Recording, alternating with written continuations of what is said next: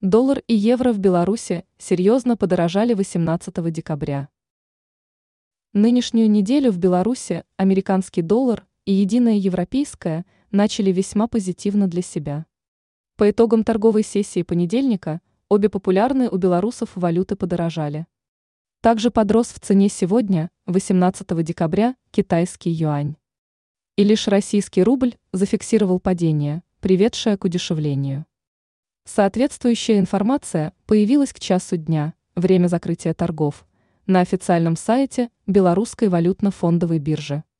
Согласно обнародованным данным, доллар за торговый понедельник укрепился на 0,61% и достиг уровня 3,765 десятитысячных рубля. Единая европейская подорожала на 0,57%. Актуальный нынче курс 3,4 тысячи 551 десятитысячная рубля за 1 евро. Китайский юань сумел растолстеть на 0,18%.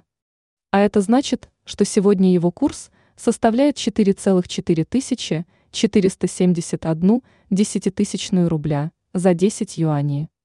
Дал слабину на старте недели российский рубль, просев на 0,15%. До вторника его курс 3,5 тысяч 167 десятитысячных рубля за сотню россиян. Ранее сообщалось, что накануне минувших выходных американский доллар удивил.